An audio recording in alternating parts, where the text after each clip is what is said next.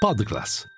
I podcast di classe editori. Sell-off dell'azionario, rally dei rendimenti dei treasury con quello del decennale ai livelli del 2007 come anche quello a due anni e un dollar index al top di sette settimane. Si inquadra così questa giornata di venerdì 24 febbraio con un market mover, la misura dell'inflazione preferita dalla Federal Reserve. Termina la settimana peggiore dell'anno durante la quale il Nasdaq per esempio ha perso oltre il 3%.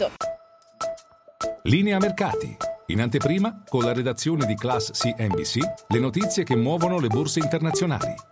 Come detto è il PCE, la misura dell'inflazione preferita dalla Fed, ad avere scosso gli investitori perché è tornata ad accelerare. A livello core c'è stata una crescita del 4,7% annuale più delle previsioni. Questo non fa altro che complicare la lotta della Fed contro l'inflazione e anche le scelte di investimento degli investitori. Investitori che ora prezzano sostanzialmente un picco dei tassi al 5,4% entro luglio. Per mettere le cose in prospettiva siamo attualmente al 4,5-4,75%. Tra l'altro Loretta Mester, la numero uno della Fed di Cleveland, è tornata a ribadire che c'è altro lavoro da fare per riportare l'inflazione sotto controllo. La collega di Boston Susan Collins ha detto che serve arrivare a un livello della politica monetaria sufficientemente restrittivo per poi tenere i tassi a quel livello per un periodo che lei ha definito prolungato. James Bullard della Fed di St. Louis chiede ora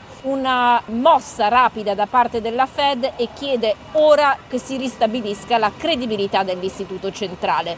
Intanto fa discutere anche una ricerca pubblicata da cinque tra accademici e economisti di Wall Street dove si ipotizza che i tassi debbano arrivare al 6,5% per poter sconfiggere l'inflazione e che nel corso del secondo dopoguerra non c'è stata una lotta contro l'inflazione senza recessione. Con questo gli investitori tornano a fare i conti, di questo si continuerà a parlare anche la settimana prossima.